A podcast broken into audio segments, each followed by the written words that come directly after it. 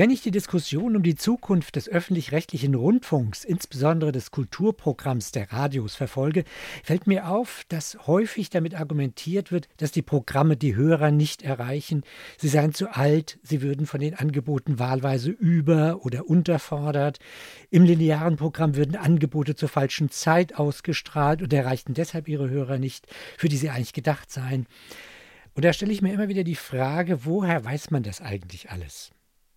Jüngst zitierte die Süddeutsche Zeitung die Programmchefin von RBB Kultur, dass sie natürlich vor der letzten Reform eine Studie gemacht hätten. Der WDR hat Ähnliches äh, verlauten lassen. Aber was sind das für Studien? Von denen liest man dann im Detail doch relativ wenig. Tja, und auf der Suche nach Antworten kam ich darauf, einen Medienforscher zu fragen, zum Beispiel Matthias Eckert. Leiter der Medienforschung im Hessischen Rundfunk und zugleich für die ARD an der Mediennutzertypologie von ARD und ZDF beteiligt. Guten Tag, Herr Eckert. Hallo, ich grüße Sie, Herr Wessels. In der ARD betreibt jede Landesrundfunkanstalt ihre eigene Medienforschung. Das lässt darauf schließen, dass die jeweils die Programme des eigenen Hauses untersuchen. Ist das richtig? Das ist völlig richtig. Die untersuchen die Programme ihres eigenen Hauses. Die sind aber untereinander auch ganz stark vernetzt in der ARD, um voneinander zu lernen. Und wir betreiben ja auch Gemeinschaftsangebote in der ARD, um die auch gemeinsam mhm. zu untersuchen und zu beforschen. Und wir machen nicht zuletzt auch einiges an Grundlagenforschung. Also wir wissen relativ viel mhm. über Menschen da draußen, Mediennutzer da draußen und über die Märkte mhm. da draußen. Welche Mittel stehen denn Ihnen zur Verfügung, wenn es um die Frage geht, wer was wann wie hört? Also im Prinzip sind es die Mittel, die Sozialforschern zur Verfügung stehen, weil was wir tun, das sind einfach wissenschaftlich fundierte Dinge aus der Sozialforschung, die auch andere Marktforscher in anderen Märkten anwenden und die wir auch ähm, zum Einsatz bringen. Mhm. Also es ist nichts, was wir spezifisch erfunden haben, sondern wir versuchen schon wissenschaftliche Dinge für unsere Märkte, für die Medienmärkte einzusetzen und da natürlich auch immer mit dem öffentlich-rechtlichen Fokus, den wir haben, weil wir haben ja Unternehmensziele, die ja über reine Reichweiten auch hinausgehen, mhm. aber Reichweiten sind schon auch für ein öffentlich-rechtliches System natürlich was Wichtiges, weil wenn ich keine Menschen erreiche, mhm. dann habe ich auch keinen Impact und dann kann ich auch keine guten Inhalte die bringen. Ja. Ein wichtiges Tool sind ja wohl die Zahlen der Medienanalyse, die Sie ja wahrscheinlich auch benutzen. Also Sie sprechen die äh, Mediaanalyse an, die Zahlen der Arbeitsgemeinschaft Mediaanalyse, die quasi eine Art Währung im Audiomarkt sind und auch für den Hörfunkmarkt mhm. sind. Das sind Zahlen quasi, auf die sich die einzelnen Programmanbieter, aber auch die werbungtreibende Wirtschaft quasi geeinigt haben die gemeinsam von der Arbeitsgemeinschaft Mediaanalyse dann auch für alle erhoben werden und somit so, eine, so ein Marktstandard sind. Und natürlich arbeiten wir mit diesen Zahlen auch weil wir wollen natürlich wissen, wie erfolgreich sind unsere Programme schlicht in Köpfen. Also wie hoch ist die Tagesreichweite von SWR 2 zum Beispiel? Hm. Sind sie, glaube ich, irgendwo zwischen 300 und 400.000 Hörern im Südwesten? Ja, 400.000 inzwischen. Ja, ja, ja. Ein bisschen habe ich nachgeguckt, ich muss zugeben. Ja, ja. und SWR 3 ist sogar immer ganz oben an der Spitze mit. Ja, das ist richtig klasse. Von den Hörern, ja, ja, ja. Äh, und das wollen wir natürlich wissen. Hm. Wir wollen einfach erstmal wissen, wie viele Köpfe erreichen wir, wie lange hören die äh, Menschen auch da draußen mhm. unsere Programme. Und natürlich wollen wir uns auch mit den anderen, sprich hier mit den privaten Angeboten ähm, im Markt vergleichen und schauen, äh, welche Hörergruppen erreichen die, welche Hördauern mhm. erreichen die und wollen uns im Markt natürlich da auch gut darstellen mit unseren Inhalten. Mhm. Aber natürlich frage ich mich dann schon, die Datenbasis der MA liegt immer so bei 70.000 Befragten deutschlandweit. Wenn man das nun runterbricht auf die einzelnen Programme, wie eben ein Programm wie SWR 2 oder HR2, da bleiben ja nicht mehr allzu viel übrig. Wie weit kann man das denn dann differenzieren noch? Also macht da so eine Aussage Sinn? Also eine Viertelstunden Reichweite. Bleiben da überhaupt noch genügend übrig, um da wirklich fundierte Aussagen machen zu können? Also Sie haben erstmal eine richtige Zahl genannt. Es sind schon so 60.000 bis 70.000 äh, telefonische Interviews, die hinter so einer Radio-MA oder MA-Audio heißt mhm. sie heute, weil sie den Audiomarkt insgesamt erschließt. Also da steht eine sehr, sehr hohe Fallzahl erstmal dahinter. Ich vergleiche das immer gerne mit der Sonntagsfrage, die in der Wahlforschung verwendet wird, mhm. die auch breit immer durch die Medien geistert, auch im Moment. Wir steigen ja gerade in die heiße Phase des Wahlkampfs ein. Da muss man sich klar machen, das sind oft tausend Fälle, die dahinter sind. Wir reden hier mal über 60, 70.000. Das ist schon mal eine ordentliche Hausnummer. Aber Sie haben natürlich recht. Ähm, Radio, der Radiomarkt ist ein regionaler Markt, der sich in Bundesländern oder teilweise noch kleinräumiger gliedert. Wenn ich dann in diese Märkte reinzoome und dann noch in Teilbereiche, teilweise in sehr spezifische ähm, Angebote reinzoome und dann, wie Sie richtig sagen, die Viertelstundenreichweite nehme und dann vielleicht noch am Sonntag oder so, natürlich gerät mhm. das Ganze da irgendwo an eine Grenze. Aber auf der Ebene der Gesamtangebote, glaube ich, sind das sehr, sehr valide Zahlen, die man wirklich sehr, sehr ernst nehmen und für bare Münze nehmen kann und auch gut in Zielgruppen runterbrechen kann. Auch die Daten, die wir so über den Tagesverlauf betrachten, in den Viertelstundenreichweiten, das sind schon alles valide Zahlen. Man muss natürlich nur gucken, interpretiere ich am Ende jede kleine Schwankung in jeder Viertelstunde. Wenn ich gegenüber der letzten MA verloren habe, ist das dann immer wirklich eine, eine Marktentwicklung. Da muss man immer ein bisschen vorsichtig sein, muss sehr im Längsschnitt ähm, betrachten und muss natürlich auch noch betrachten, was habe ich denn sonst noch an Informationen über mein äh, Programm vorliegen? Was habe ich an Hörerinnen und Hörerrückmeldungen da?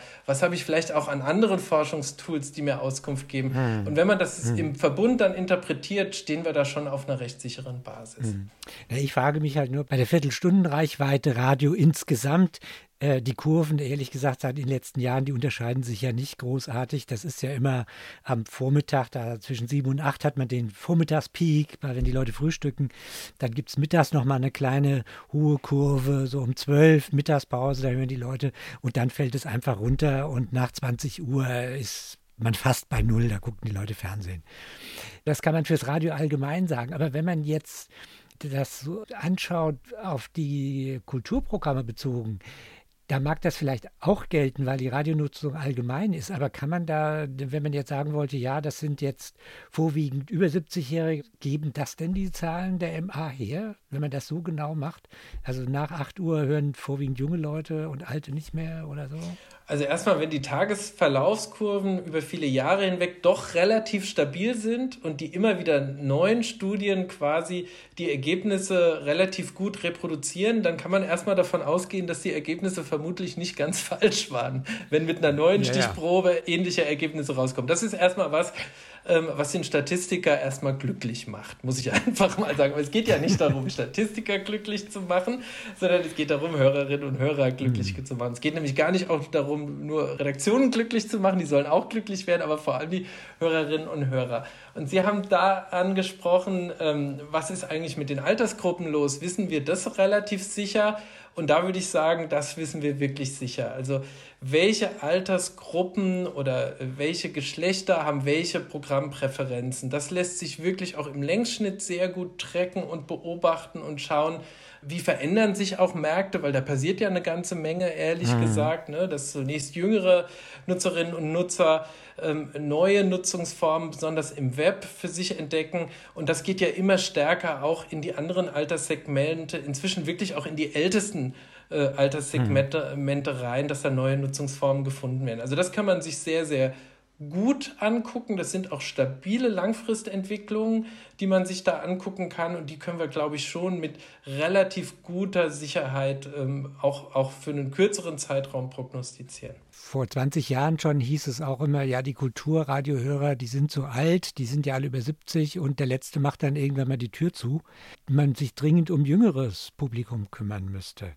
Äh, was sagen denn die EMA-Zahlen dazu? Also die MA-Zahlen sagen erstmal dazu, dass äh, Hörerinnen und Hörer des Kulturradios natürlich nicht äh, ähm, die jüngsten Hörergruppen vorwiegend sind. Also ich glaube, damit verrate ich auch ja. kein, kein Geheimnis.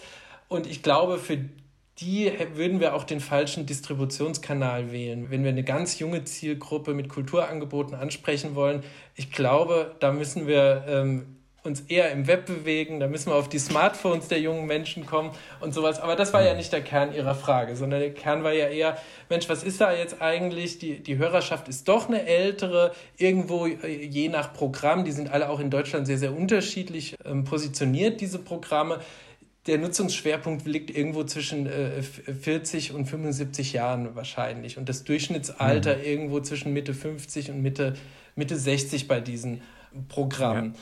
Jetzt ist es aber so, dass das Kulturradio, das gibt es ja schon sehr, sehr lang, glücklicherweise. Und äh, es, es finden sich wohl immer wieder neue Hörerinnen und Hörer, weil sonst äh, wird es ja schwierig, da, ähm, dass man diese Werte, die, die wir für SWR 2 ja eingangs schon besprochen haben, dass man die auch hm. erreichen kann.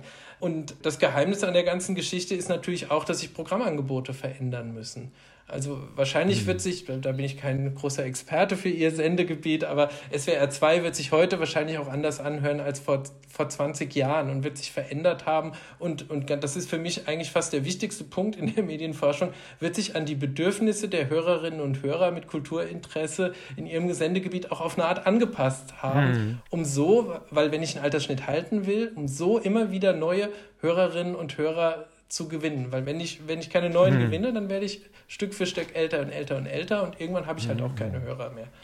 Ja, ja, das sind die Alten sind ja jetzt die 68er und die haben natürlich einen ganz anderen Hintergrund äh, als deren Eltern zum also Beispiel. Also da sagen Sie was völlig Richtiges. Wir haben inzwischen ältere Nutzerinnen und Nutzer im Markt da draußen, die wirklich postmoderne Lebenseinstellungen auch, auch mitbringen. Ja, ja. Also es ist auch, es war wahrscheinlich in der Vergangenheit schon falsch, aber heute ist es erst recht falsch, äh, wenn man sagen würde, die Alten und die Alten sind so und so und man verbreitet ein Stereotyp über diese Gruppen.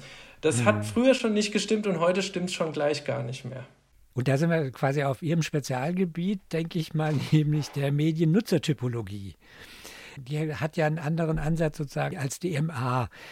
Mir kommt es ein bisschen so vor, die MA ähm, analysiert sozusagen die Vergangenheit und guckt, was war da, was ist gemacht. Die Mediennutzertypologie guckt ein bisschen in die Zukunft, wen wollen wir denn eigentlich ansprechen. Habe ich das so richtig beschrieben?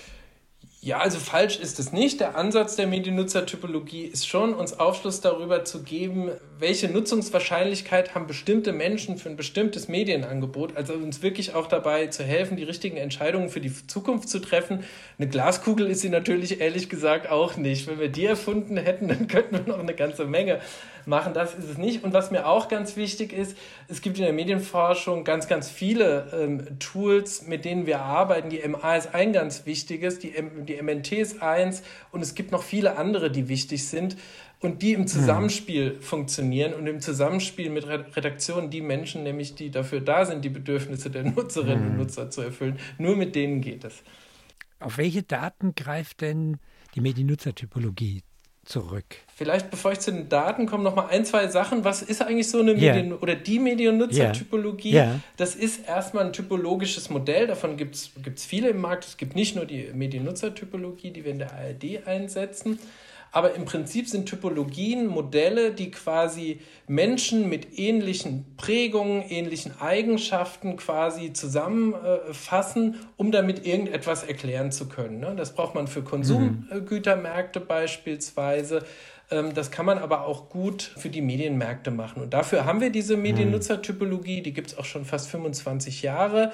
Ähm, die haben wir mal in der ARD entwickelt mit dem Fokus, dass wir gesagt haben, wir wollen im Prinzip eine Typologie bilden aus den Eigenschaften, wir Statistiker sagen da Variablen zu, äh, aus den Variablen, die besonders äh, eng mit der Mediennutzung zusammenhängen. Wir Statistiker sagen korrelieren. Also das heißt, mhm. wir haben uns angeguckt, was ist wichtig dafür, dass Menschen Medien nutzen, um das vorhersagen zu können. Und dabei sind wir drauf gekommen, mhm. dass das sehr, sehr häufig Freizeiteigenschaften sind. Also die Art und Weise, mhm. wie Menschen ihre Freizeit verbringen, welche Werte sie dabei auch im Hintergrund haben, das ist sehr wichtig. Mhm. Das ist, äh, hängt sehr eng mit der Mediennutzung zusammen. Unter anderem auch, weil ein Teil der Mediennutzung schlicht auch in der Freizeit stattfindet. Aber natürlich sind es mhm. auch solche Dinge, wie, wie Lebensstil, generelle Einstellungen zur Lebensführung, Themeninteressen haben wir da drin. Und was vielleicht eine kleine Besonderheit ist für so ein typologisches Modell, wir haben auch Musikgeschmack damit drin. Mhm. Das haben wir A äh, drin, weil das dann in Audiomärkten einfach sehr, sehr gut funktioniert, aber auch B, weil ähm, Musikgeschmack ist ein unheimlich guter Ausweis von Lebensstil. Also Leute, die. Rockmusik äh, hören, die unterscheiden sich auch in vielen anderen Eigenschaften sehr stark von Menschen, die zum Beispiel klassische Musik äh, im Kern hören. Also Leute, die uns sagen, äh, welchen Musikgeschmack haben, geben damit auch sehr, äh, by the way, quasi mit darüber Auskunft, wie so ihr Lebensstil ist. Und diese Daten fassen mhm. wir zusammen. Dann betrachten wir quasi wirklich mit, mit seriösen statistischen Analysen, sogenannten Cluster-Analysen, betrachten wir dann, wo finden wir quasi Bündel von Personen, die in ihren Eigenschaften sich sehr, sehr ähnlich sind.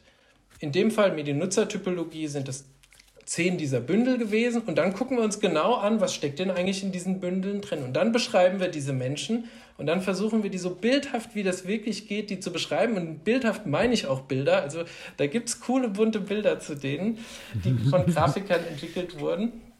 Genau, kann man im Internet besichtigen. Genau, und, und der, der, das Ziel des Ganzen ist, dass Menschen, wie Sie die Programm machen, dass die einfach genauer wissen, für welche Menschen da draußen machen sie eigentlich Programm. Dass einfach ein Bild dafür da ist, dass man sie ein bisschen spüren kann und dass man besser an die Bedürfnisse dieser Menschen anschließen mhm, kann. Mhm.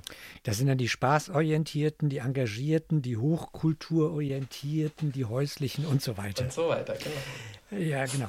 Äh, jetzt ist aber die Frage, wie aussagekräftig äh, sind diese Analysen, wenn es um eigene, um einzelne Programme geht? Was ist zum Beispiel, wenn kein Nutzertyp angibt, ein Kulturprogramm zu hören? Nicht einmal die Hochkultur äh, Orientierten, wenn die auch nicht sagen, wir hören SWR 2 oder HR2, sondern wir hören Big FM oder was weiß ich. Also erstmal, wenn ich Menschen da draußen befrage, und das macht man in der Regel mit repräsentativen Methoden dann, oft mhm. Telefonstichproben, geht aber auch manchmal mit, mit Online-Interviews, und ich finde keine Nutzerinnen und Nutzer da draußen, die sagen, dass sie mein Programm hören, dann ist es erstmal schlecht, würde ich sagen. Weil wenn das eine gut gemachte Stichprobe ist, bedeutet das auch, es sind relativ wenige, die da draußen sind. Aber ich glaube, das ist in der Realität auch selten das Ergebnis, sondern Nutzerinnen und Nutzer findet man eigentlich fast immer. Es ist immer die Frage, in welcher Intensität. Und dann ist natürlich auch immer die Frage, welche Ziele hat sich mein Programm oder mein Angebot gesetzt? Die sind ja in der Regel differenziert. Ihr SWR 3 als ein riesiges Schiff äh, mit sehr, sehr hohen Reichweiten wird vermutlich andere Ziele haben als, als die Kulturwelle SWR 2. Also das ist so, ja. so ein ganz wichtiger Punkt. Und für mich ist dann ganz wichtig, dass man sich auch klar macht, wer ist denn eigentlich im Kern meines Angebotes? Weil Zielgruppe, dieser Begriff, der kommt ja von Zielen. Also ich muss ja so ein bisschen mhm. äh, wissen, worauf ich auch hinaus will. Und genau auf diese Menschen, die ich anvisiere, und das sollten auch welche sein, die ein Bedürfnis oder eine Nachfrage, in dem Fall nach Kultur haben, in denen will ich natürlich dann in so einer Befragung auch ein paar finden, die es nutzen. Aber da bin ich eigentlich auch optimistisch, dass das bei SWR 2 auch so ist. Naja, aber es gab jetzt zum Beispiel beim WDR, das wurde ihnen ja vorgeworfen, die haben ähm, ja auch äh, wieder mal eine Programmreform gemacht bei äh, WDR 3 und da gab es eine Studie zu dem Klassikhören und äh, da hat man dann festgestellt, ja, ähm, äh, man will etwas mehr populäre Klassik haben und so. Und das hat die Studie auch hergegeben. Und beim näheren Hingucken hat sich herausgestellt, dass die Mehrheit der Untersuchten eigentlich eins live hören. Und eins live ist eine Popwelle. Die haben natürlich gesagt, ja, wir hören auch mal Klassik und so. Ähm, aber WDR-3-Hörer waren das nicht. Gut, zu konkreten Fällen kann ich natürlich nicht so gut was sagen. Da bin ich auch überfragt ja. an der Stelle. Aber vielleicht nochmal so, ein, so, so ein, zwei grundsätzliche Punkte. Erstmal ist Mediennutzung unglaublich differenziert. Die Menschen nutzen in der Regel eine Reihe von Angeboten parallel. Also ich finde zum Beispiel kaum Hörer, die ausschließlich eine Kulturwelle hören. Sie haben meistens noch eine tagesbegleitende Welle mit in ihrem eigenen Angebotsportfolio. Und man darf auch nicht nur auf den Hörfunkmarkt, ehrlich gesagt, gucken. Man muss auf den Audiomarkt insgesamt gucken. Was hören die Leute sonst noch? Auch ältere ähm, Menschen entdecken immer stärker heute On-Demand-Medien, entdecken vielleicht nicht zwingend Spotify, aber gerade in den älteren Zielgruppen unsere ARD-Audiothek, was ja auch eine schöne Sache ist, um zeitsouverän mhm. zu mhm. gucken aber auch andere Medienangebote, Lesemedien im Web oder Bewegtbildangebote befriedigen ja Kulturbedürfnisse und auch zu denen steht man in Konkurrenz oder Zusammenspiel, gerade wenn es die eigenen sind. Also mhm. die Medienportfolios der Menschen sind sehr, sehr breit und deswegen werde ich immer wieder Leute oder viele Leute finden, die dann auch, wenn wir jetzt ins WDR-Gebiet hören, äh, schauen, dann auch eins live hören. Und das ist ja auch, auch gut so. Dann haben sie das Bedürfnis mhm. nach dieser Welle und vielleicht haben sie in einer anderen Stunde Lust, ihr Kultur, Kulturbedürfnis zu befriedigen. Nee Ja, das ist ja alles äh, klar, aber die Frage ist natürlich, müsste man nicht, um Aussagen über das Kulturprogramm zu treffen, ob das Angebot richtig ist, müsste man dann nicht die, äh, die Hörer befragen, die das entsprechende Programm hören. Gibt es denn Studien sozusagen zu den Kulturprogrammen? Äh, werden die denn einzeln mal untersucht, dass man genau weiß, was sind denn das eigentlich für Hörer und was hören die denn noch so nebenbei? Wird denn das mal gemacht? Das ist sehr unterschiedlich, was gemacht wird. Und ähm, als, als Medienforscher muss ich da natürlich auch antworten, natürlich würde ich selbst auch viel, gerne viel, viel mehr machen, aber natürlich ähm, sind Mittel auch irgendwo begrenzt. Und man kann nicht überall ins Detail reinzoomen auch wenn es mega interessant wäre. Aber es wird in der Regel schon zu Kulturwellen auch Forschung gemacht, man muss immer gucken, auf welcher Ebene das ist. Und so diese Frage, welche Zielgruppen sind so in meinem Programm drin und was fragen die so nach, dazu gibt es meistens schon ganz gute ähm, Informationen. Und was mir so als Perspektive schon auch wichtig ist, ich glaube, man darf nicht immer nur den Blickwinkel darauf richten, wer hört mich jetzt und wen habe ich im Bestand, sondern man muss immer auch sehr genau schauen, wer interessiert sich, am Beispiel einer Kulturwelle, wer interessiert sich für Kultur und in welcher Dimension und wie kann ich diese Menschen erreichen. Also wir müssen immer, glaube ich, auch von den Hörerinnen und Hörern ausgehen und müssen mit unseren Hörerinnen und Hörern uns, uns auch quasi in die Zukunft weiterentwickeln. Sie haben eben äh, nochmal gesagt, es gibt äh, tatsächlich Forschung auch zu, der, zu einzelnen Kulturprogrammen. Warum werden die so selten veröffentlicht? Naja, erstmal muss man sagen, wir Medienforscher machen in allererster Linie äh, mal Programmforschung. Das muss man schon sagen. Also um Menschen, die Programm verantworten, Programm erstellen, um denen Hilfsmittel zu geben. Und das sind natürlich teilweise auch Dinge, ähm, die sind wirklich dann auch ähm, für die Menschen, die es machen, gedacht. Also wenn wir wenn wir zum Beispiel äh, Moderatorinnen oder Moderatoren untersuchen, dann würde ich auch ungern veröffentlichen, was an der Stelle oder an der einen oder anderen Stelle vielleicht dann doch nicht so gut bei denen ankam. Das ist ja auch so ein bisschen Persönlichkeitsschutz an der Stelle. Das muss man vielleicht auch nicht mit der Öffentlichkeit unbedingt teilen, sondern mit den Leuten, die es dann auch verändern können an, an, an der Stelle. Also Programmforschung ist schon eine strategische Forschung, die nicht immer dazu gedacht ist, äh, sie zu veröffentlichen, sondern um das, was, was, was für die Öffentlichkeit gemacht wird, um das einfach besser zu machen. Aber natürlich gibt es auch Dinge, die, die veröffentlicht werden, ist ganz klar. Ich denke ja jetzt dran, ich habe es äh, eingangs in der Moderation ja zitiert, dass die RBB-Kulturchefin äh, gesagt hat, dass es vor den Programmreformen eine Studie gegeben hat, die ist aber nicht veröffentlicht.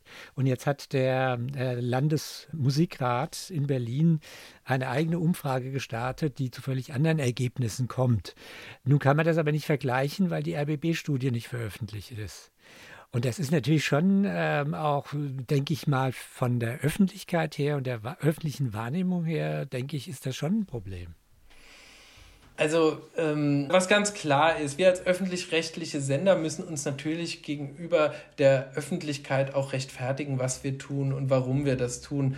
Und dazu gibt es auch eine Menge Studienmaterial, was auch publiziert wird oder auch für öffentliche Kommunikation ähm, verwendet wird. Zum Fall RBB kann ich mich gar nicht äußern, da kenne ich mich ehrlich gesagt auch, auch gar nicht aus. Was mir dabei nur wichtig ist, es gibt zu fast jedem Untersuchungs- Gegenstand eine ganze Menge Studien und die kommen auch nicht immer zum gleichen Ergebnis. Und da muss man schon mal auch noch mal genau schauen, a, wer ist Absender von so einer Studie? Nicht alle Studien, die im Markt verfügbar sind, sind auch frei von Interessen, muss ich auch sagen. Also das ist naja, die klar. MA zum Beispiel ist von der Werbe, es ist ja von der Werbeindustrie auch geprägt, sagen wir mal so. Also sie, sie ist eine Werbeträgerstudie, da haben Sie völlig recht, aber das ist für mich gerade ein Beispiel, dass es eine Studie ist, die von verschiedenen Interessengruppen gemeinsam betrieben wird und dadurch ein Interessensausgleich stattfindet. Also nicht nur Werbung treibende, sondern zum Beispiel auch wir als Senderanbieter, als öffentlich-rechtliche Senderanbieter, aber auch private.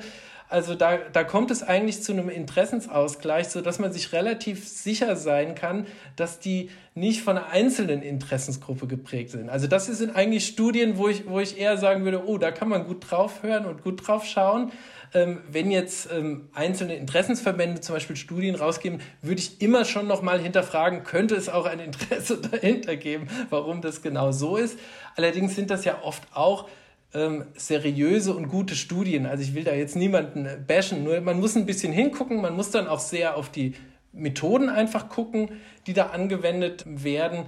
Und natürlich Programmentscheidungen, die man trifft, wird man auch in der Regel irgendwie ähm, begründen. Nur ganz wichtig ist mir da auch, Veränderungen müssen möglich sein, auch im öffentlich-rechtlichen System, weil sonst passiert das, was wir vorhin ja, schon ja, eingangs ja. hatten. Irgendwann wird man mit seinen Hörerinnen und Hörern alt und man muss ja kontinuierlich Hörerinnen und Hörer dazugewinnen, um das Durchschnittsalter allein zu halten. Ja, ja. Es könnte natürlich ein Problem sein, die Kulturwellen, die haben ja keine Werbung, dass die dann eben nicht so in den Fokus geraten. Sie werden allerdings mit den gleichen Methoden erhoben wie die werbeführenden Wellen. Also da, da, da, da wird nicht irgendwie eine schwächere oder schlechtere Forschung betrieben, sondern die gleiche. Also das ist schon, das ist wirklich ein hoher Standard, der dahinter ist. Aber es wäre natürlich trotzdem interessant, auch wenn die, anderen Studien veröffentlicht würden, weil man dann eben, was Sie ja eben sagten, wichtig ist, auch das Studiendesign besser überprüfen könnte und gucken könnte, wie sind die eigentlich entstanden. Und nicht, wie das beim WDR dann eben rauskommt, ja, die Leute, die die klassische Musik von WDR 3 beurteilen, hören eigentlich eins live wenn die auch eins live hören. Ich finde das immer gar nicht schlimm. Also ich finde es eigentlich toll, wenn die, wenn, wenn die Menschen da draußen so vielseitig sind und, und ihre Bedürfnisse so befriedigen, wie, wie sie einfach da sind. Also ich finde das eigentlich ganz, ganz spannend. Klar, aber man weiß dadurch noch nicht mehr über die WDR3-Hörer. Die werden die schon auch untersucht haben, würde ich mal vermuten. Na gut, dann hoffen wir das mal. Vielen Dank für diese Einschätzung Matthias Eckert, Medienforscher im Hessischen Rundfunk und an der Mediennutzertypologie von ARD und ZDF beteiligt. Vielen Dank. Ja, sehr gerne.